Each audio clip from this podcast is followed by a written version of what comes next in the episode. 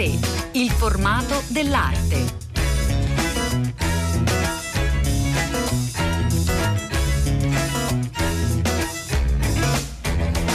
Buongiorno, buongiorno a tutte le ascoltatrici e tutti gli ascoltatori, bentornati all'ascolto di A3 che oggi vi porta lontani, vi porta su un'isola, l'isola di Porquerolles nel sud della Francia, non distante da Nizza, non distante da Marsiglia, ma neppure davvero, eh, davvero lontana. Eh, è qui che ha scelto di aprire al pubblico la propria collezione Edouard Camignac e dunque proprio al centro dell'isola eh, circondata eh, da un parco mediterraneo straordinario c'è una villa, una villa museo che ospita la sua collezione, eh, la coll- una delle collezioni più importanti eh, di Francia dedicata soprattutto eh, all'arte americana americana, la pittura mh, mm, americana, ma aperta anche allo sguardo curatoriale eh, di eh, Chiara Parisi, in questo caso, che ha scelto di eh, titolare questa mostra, una mostra che racconteremo insieme a questo luogo in cui ci troviamo, un luogo eh, davvero fuori dal comune la source, la uh, fonte, la sorgente, eh, cercheremo di capire anche a cosa si riferisca, una mostra che eh, coinvolge artisti differenti, non soltanto legati alla collezione, alcuni che hanno eh, soggiornato sull'isola e hanno realizzato dei lavori eh, appositamente per questi spazi. È una mostra che è possibile vedere fino a novembre, fino al 3 novembre per l'esattezza, e beh, naturalmente ne vale la pena. Noi intanto cominciamo a raccontarla insieme.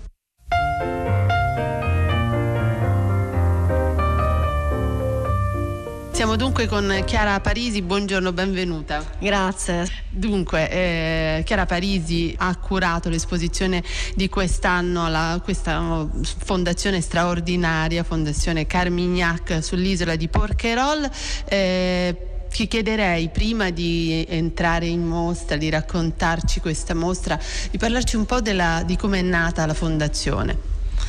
La fondazione nasce dalla, da una collezione che è del padre appunto di, di Charles, anche Edouard, che ehm, per, da 50 anni, 40-50 anni, ha iniziato a creare una, una, una, collezione basata molto sull'arte americana, era legato anche a Warhol, ad esempio Liechtenstein, quindi ha iniziato tutta la sua um, collezione con la pittura, pittura pop, e poi durante eh, gli anni ha incontrato ad esempio Baldessarri piuttosto, piuttosto che Edo Couchet, quindi si è arricchita della scena newyorkese piuttosto che della scena di Los Angeles, quindi una collezione di pittura e uh, questo non so, io penso che forse venisse all'isola in vacanza a Porquerolles, che è questa isola nel sud della Francia, del Mediterraneo, bellissima, dove è anche molto frequentata da italiani e uh, qualche anno fa ha comprato una casa mitica dell'isola, uh, che è la villa. all'interno di, nel parco dove ci sono degli ulivi, il vigneto che è bellissimo e quindi l'anno scorso ha deciso di aprire una fondazione a suo nome e la cosa geniale dal punto di vista architettonico della fondazione, che è una delle più belle veramente in Francia,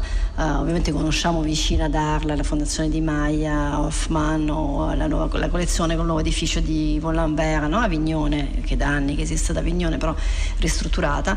La genialità della fondazione qui a Porquerolles è che piuttosto che alzare, costruire in alto, in altitudine, hanno scavato in profondità. Quindi hai questo shock uh, architettonico impressionante perché entri scalzo con questa visione New Age eh, di visitare i musei e scendi quindi in profondità dove ti ritrovi sotto un uh, soffitto acquatico, un pozzo di luce, perché la luce quindi entra proprio come in maniera zenitale e inonda la parte bassa e la parte sopra eh, rimane con questa villa mediterranea.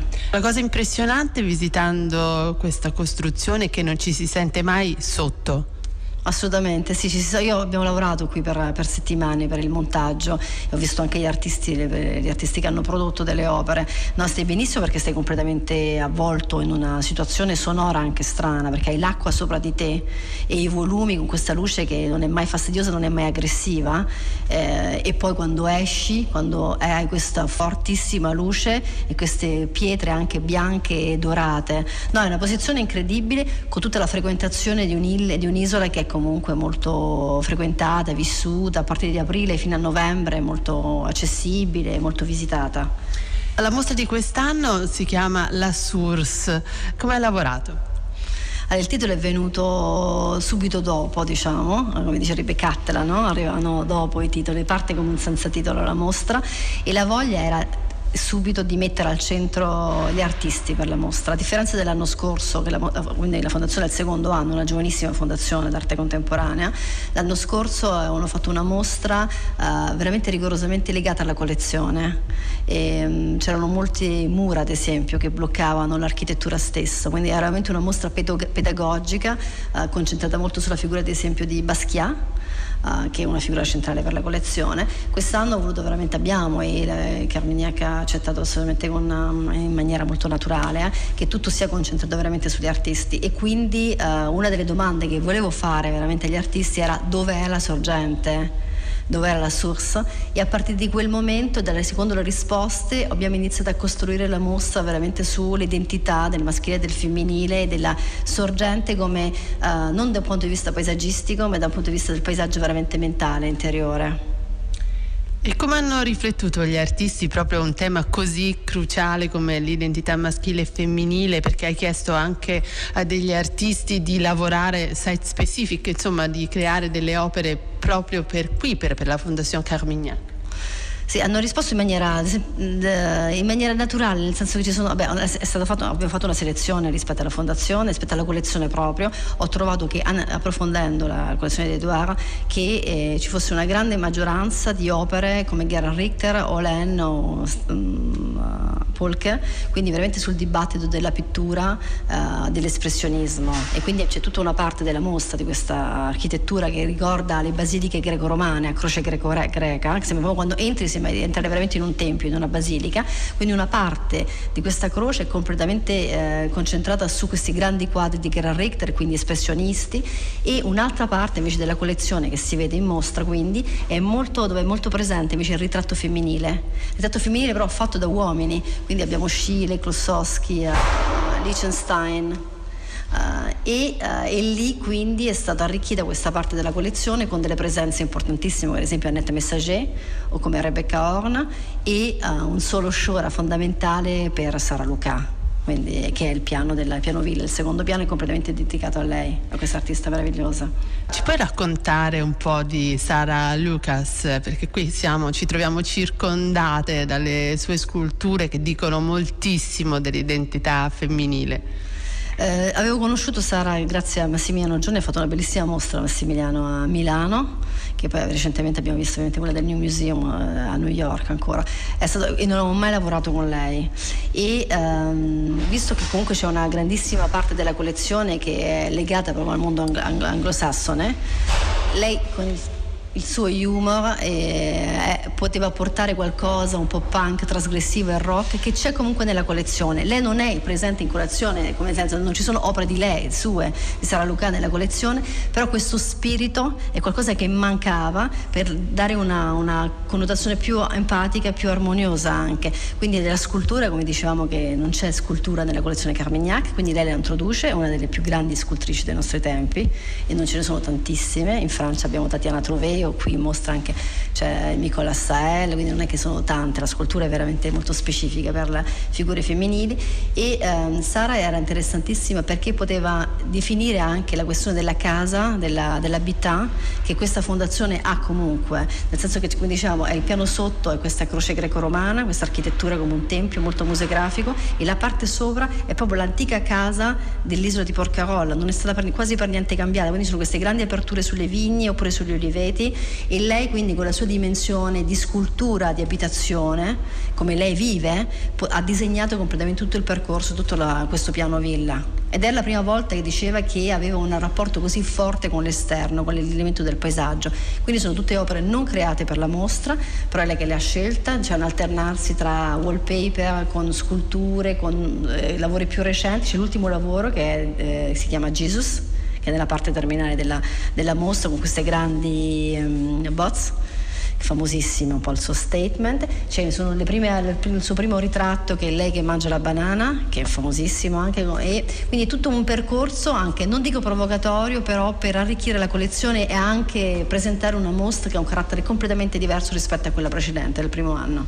Ci sono anche diverse sculture ambientali, noi siamo sedute di fronte a un'installazione che sfrutta la, la, le pietre qui dell'isola di Porcherol, però con un'aggiunta particolare, Chiara Parisi. Ah, sì, Kujonga, eh, il lavoro che ha fatto per uno dei delle terrazze della villa e utilizza 7000 cristalli che incastra quindi nel, nelle pietre e secondo la, la la luce della, della, giornata, il tempo della, della, giornata, una parte o l'altra della, della, di questa, è una installazione luminosa però con degli elementi naturali, solari e della, il sole viene rinforzato grazie a questa presenza dei cristalli ed è un lavoro che abbiamo visto alla Biennale di Venezia con Daniele Berbaum e Philippe Verni alla Dia ed è la prima volta che lo fa in maniera verticale su delle pietre, su qualcosa di minerale. Normalmente Kujonga lavora molto sul paesaggio piuttosto, è un paesaggio diverso, un paesaggio minerale che vuole dimostrare, mettere in evidenza. Grazie, grazie a Chiara Parisi. Grazie a te.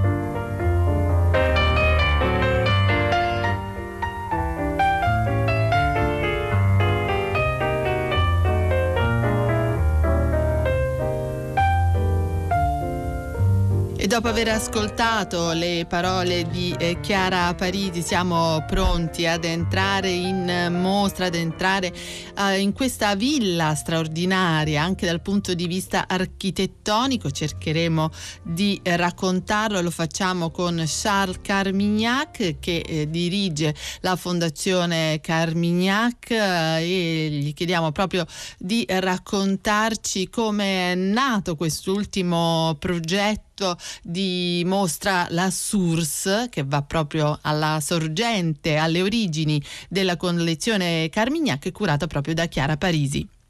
She saw the collection, she, she read the, the book of the collection and uh, she got this idea of a lei ha studiato i cataloghi della fondazione e ha avuto l'idea della source, della sorgente.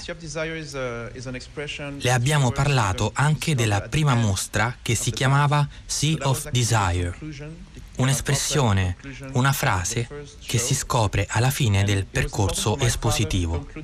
Dunque era come una conclusione aperta della prima mostra.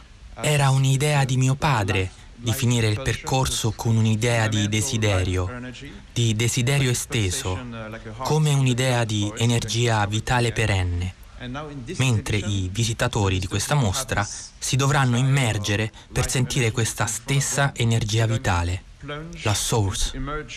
Chiara Parisi è entrata in contatto con questa energia vitale che viene sprigionata dall'opera d'arte. Lei ha avuto l'idea di andare alle basi, di andare a cercare la sorgente. Se si pensa all'idea di sorgente sull'isola di Porquerolles, si potrebbe avere un'idea romantica, con delle donne che si muovono attorno all'acqua, ma non è affatto così. Tutta la mostra, anche se ognuno può sentirla a suo modo, è una sorgente. Bisogna scendere nelle viscere della villa come bisogna scendere dentro se stessi per trovare l'origine delle cose. La prima produzione, che potete scoprire scendendo le scale, è opera di Fabrice Hibert, un artista francese invitato da Chiara Parisi a lavorare direttamente sulla mostra. E Hibert ha scelto di lavorare sulla prima opera comprata da mio padre, la prima della sua storia personale come collezionista. E si tratta di un piccolo disegno di Max Ernst, Alice in Wonderland, un'opera che ha donato a mia madre, che dunque rappresenta davvero qualcosa di importante sia per lei che per lui. Dunque è davvero la sorgente del suo comprare arte. A partire da questa opera, Fabrice Hibert ha creato quello che vedete davanti a voi, un'opera a sé, come se fosse un organismo vegetale, un disegno in cui tutto è connesso, dalle radici alle diverse diramazioni. Ci sono rappresentati diversi alberi. Il primo è dedicato agli artisti che partecipano alla mostra. Un altro albero è per i galleristi che hanno prestato alcune delle opere in mostra e poi per il team della fondazione. E ci sono anche io. Per l'artista era importante far vedere come tutto, gli artisti, gli elementi vegetali, chi lavora, tutto è connesso. Poi ci sarà anche un'altra opera di Fabrice Hibert alla fine della mostra, un'opera intitolata La Gemme de ma vie. Ed è la prima volta che lui rappresenta una donna in effetti, perché in genere realizza degli uomini fontana, dei piccoli uomini, ma in questo caso è una donna.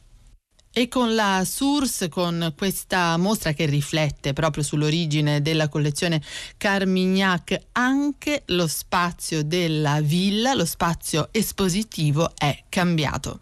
Charles Carmignac. Welcome to the, the main uh, exhibition space. As uh, Lenny mentioned, it, it has the shape of a cross.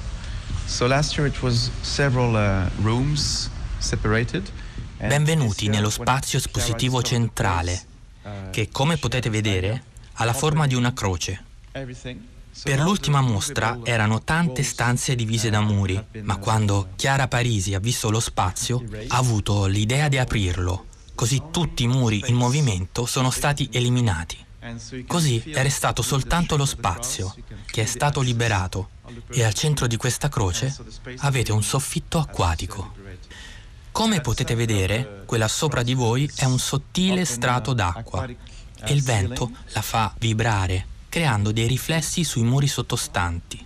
E quando il museo apre, alle 10, si può vedere la luce scendere su queste opere, che le attiva e ci gioca con delle sculture. Un linguaggio, quello della scultura, che è qui per la prima volta il lavoro architettonico sulla villa per poterla far diventare sostanzialmente un uh, museo quindi per dare il giusto spazio ai visitatori e le opere è stato profondo, è stato significativo, ce lo facciamo raccontare da Charles Carmignac. So that was one of the idea of the architect and the landscape artist to mix a little bit the perception of So you're under the ground, but you will never have the feeling of being under the ground.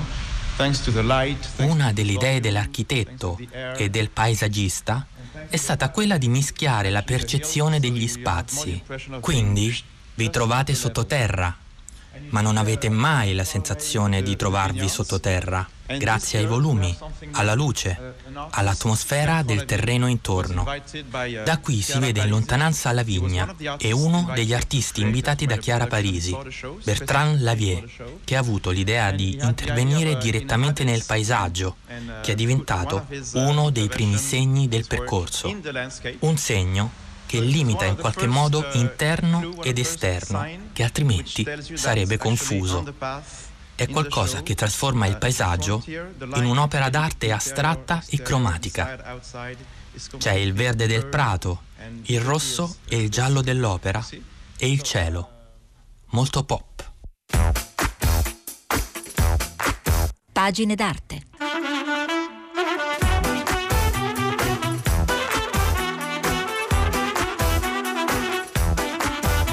Nostro spazio dedicato alle pagine d'arte siamo felici di presentare un libro particolare che si chiama Detective dell'arte dai Monuments Men e Carabinieri della Cultura. Lo facciamo con il suo autore Roberto Riccardi che saluto, buongiorno, benvenuto.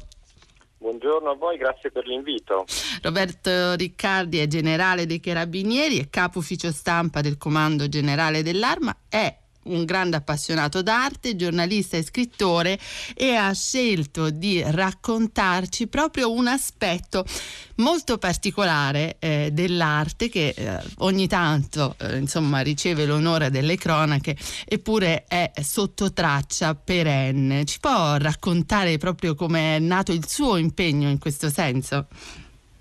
Sì, l'argomento mi appassiona e parlo un po' di tutti i delitti, i misteri e le indagini eh, legati al mondo della, dell'arte nella storia, cominciando da, da, da storie del passato. Nel, nei secoli antichi, per esempio, nelle guerre il, il, patrimonio culturale veniva saccheggiato dal popolo vincitore in danno dello sconfitto, era lo Ius Prede che è resistito fino a Napoleone perché con il trattato di Tolentino il condottiero di Aiaccio ha imposto al, al Papa la dazione, la consegna di 100 opere, 100 grandi capolavori eh, dell'arte italiana che sono stati portati via eh, prima via terra da Roma a Livorno, poi via mare da Livorno a Marsiglia, poi via fiume fino a Parigi e al, e al Louvre.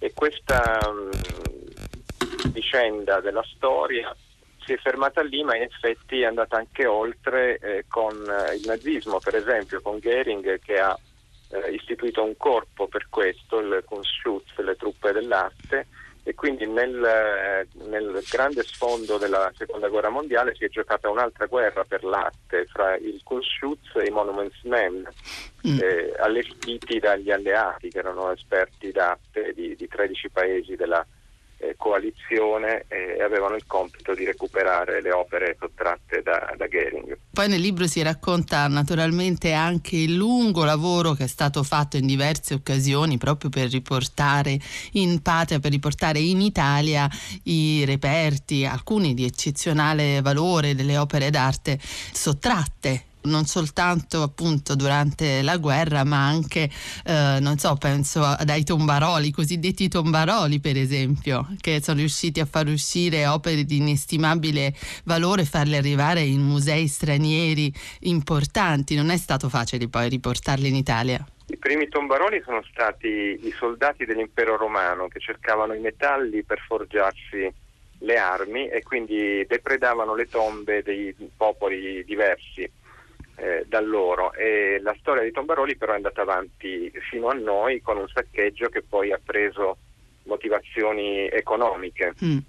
Il Tombarolo è un, è un personaggio particolare, un, è un appassionato a sua volta ma che eh, sottrae alla fruizione di tutti, laddove in Italia abbiamo un codice dei beni culturali che vuole che tutto ciò che si ritrova anche nel sottosuolo di interesse storico-artistico appartenga allo Stato loro invece di notte scavano, portano via reperti e poi questo inseguimento incomincia con, eh, da parte degli investigatori che recuperano quello che possono in Italia e all'estero. E noi in Italia abbiamo un'eccellenza che è il Comando Carabinieri Tutela Patrimonio Culturale, è in vita da 50 anni, dal 1969 mm. e contrasta tutti i traffici illeciti d'arte. Beh, c'è stata poi il, insomma, la eh, capacità di riportare in Italia il cratere di Eufronio, che è davvero uno dei pezzi più importanti, arrivato a noi dall'antichità.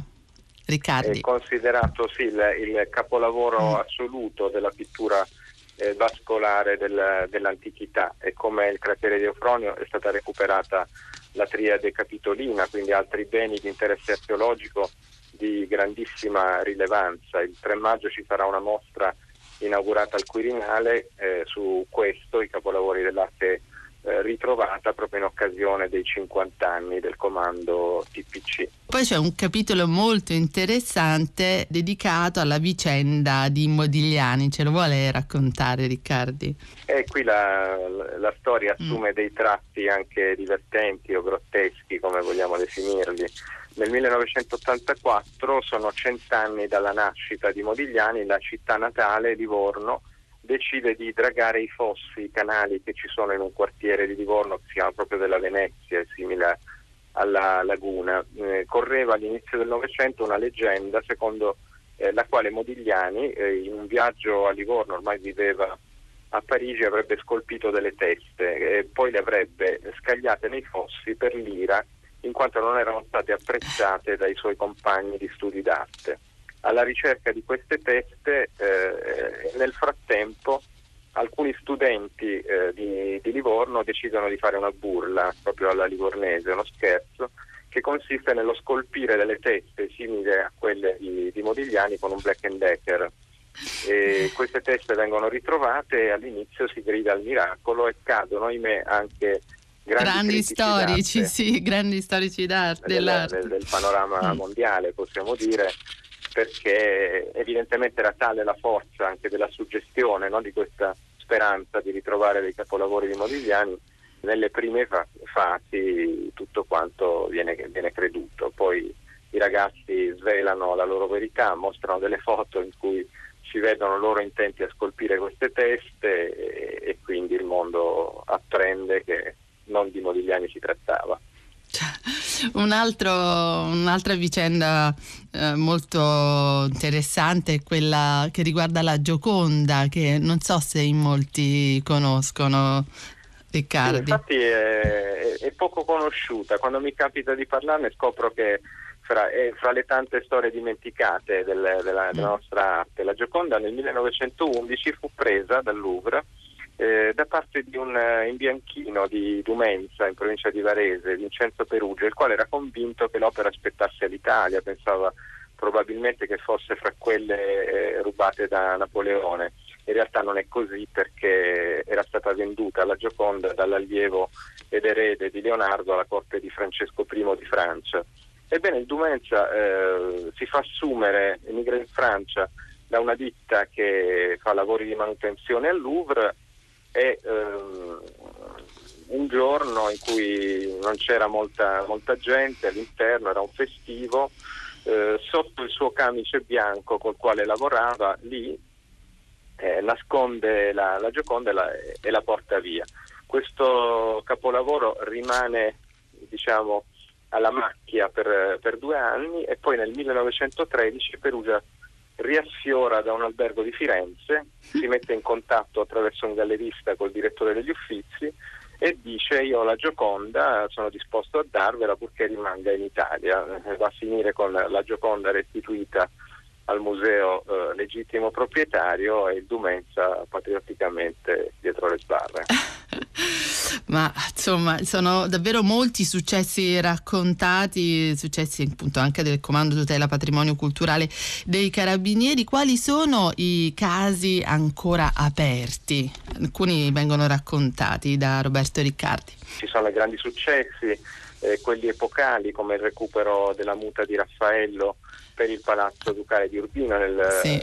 2020 ci saranno i 500 anni dalla morte di Raffaello, quindi il mondo verrà ad ammirarlo e lo troverà. Eh, oppure il recupero di due Van Gogh e, un Cézanne alla Galleria Nazionale di Arte eh, Moderna eh, di Roma. Poi ci sono i piccoli eh, recuperi che non sono tali perché sono le cose più eh, care alla gente. Penso anche a un crocifisso che viene riportato in una chiesa dove il fedele ogni domenica ha, ha pregato, eh, magari chiedendo cose importanti per la sua vita o quella dei suoi cari. E poi ci sono i casi aperti, fra i quali eh, certamente spicca eh, la natività con i santi Francesco mm. Lorenzo del Caravaggio, eh, rubata nel 1969, a anche Palermo. sono 50 mm. anni, a Palermo, in, mm. era presso un oratorio. All'epoca non c'erano le stesse misure di, di, allarme che ci sono adesso, come ovviamente nel 1911 quando qualcuno poté prendere impunemente la Gioconda sì. e portarla via sotto un, un, camice.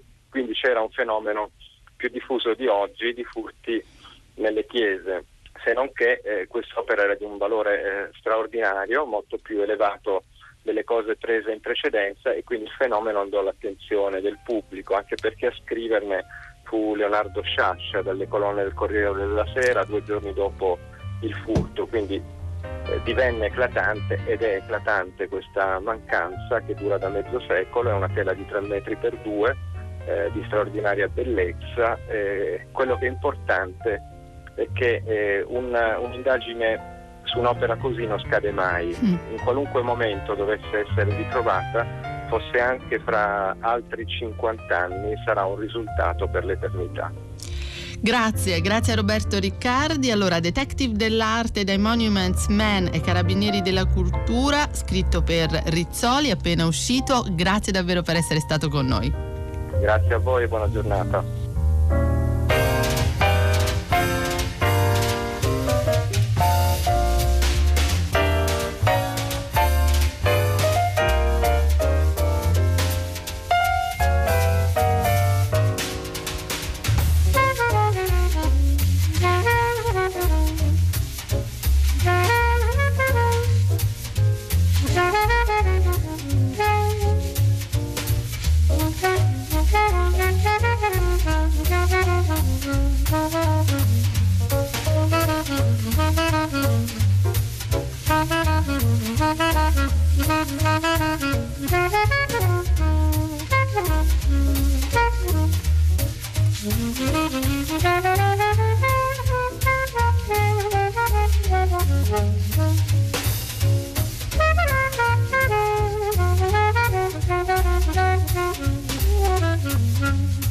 E siamo arrivati alla fine di questo nostro viaggio sull'isola di Porcherol. La musica è quella del Dave Brubeck Quartet Alice in Wonderland, Alice nel Paese delle Meraviglie. Proprio Alice in Wonderland è il titolo di un'opera eh, celebre di Max Ernst, la prima opera eh, acquistata da Edouard Carmignac, il collezionista che ha fondato proprio questo luogo eh, straordinario sull'isola Porcherol. A questo punto noi vi salutiamo, Cettina Flaccavento ed Elena del Drago che vi sta parlando, vi salutano e vi danno appuntamento come sempre sabato prossimo.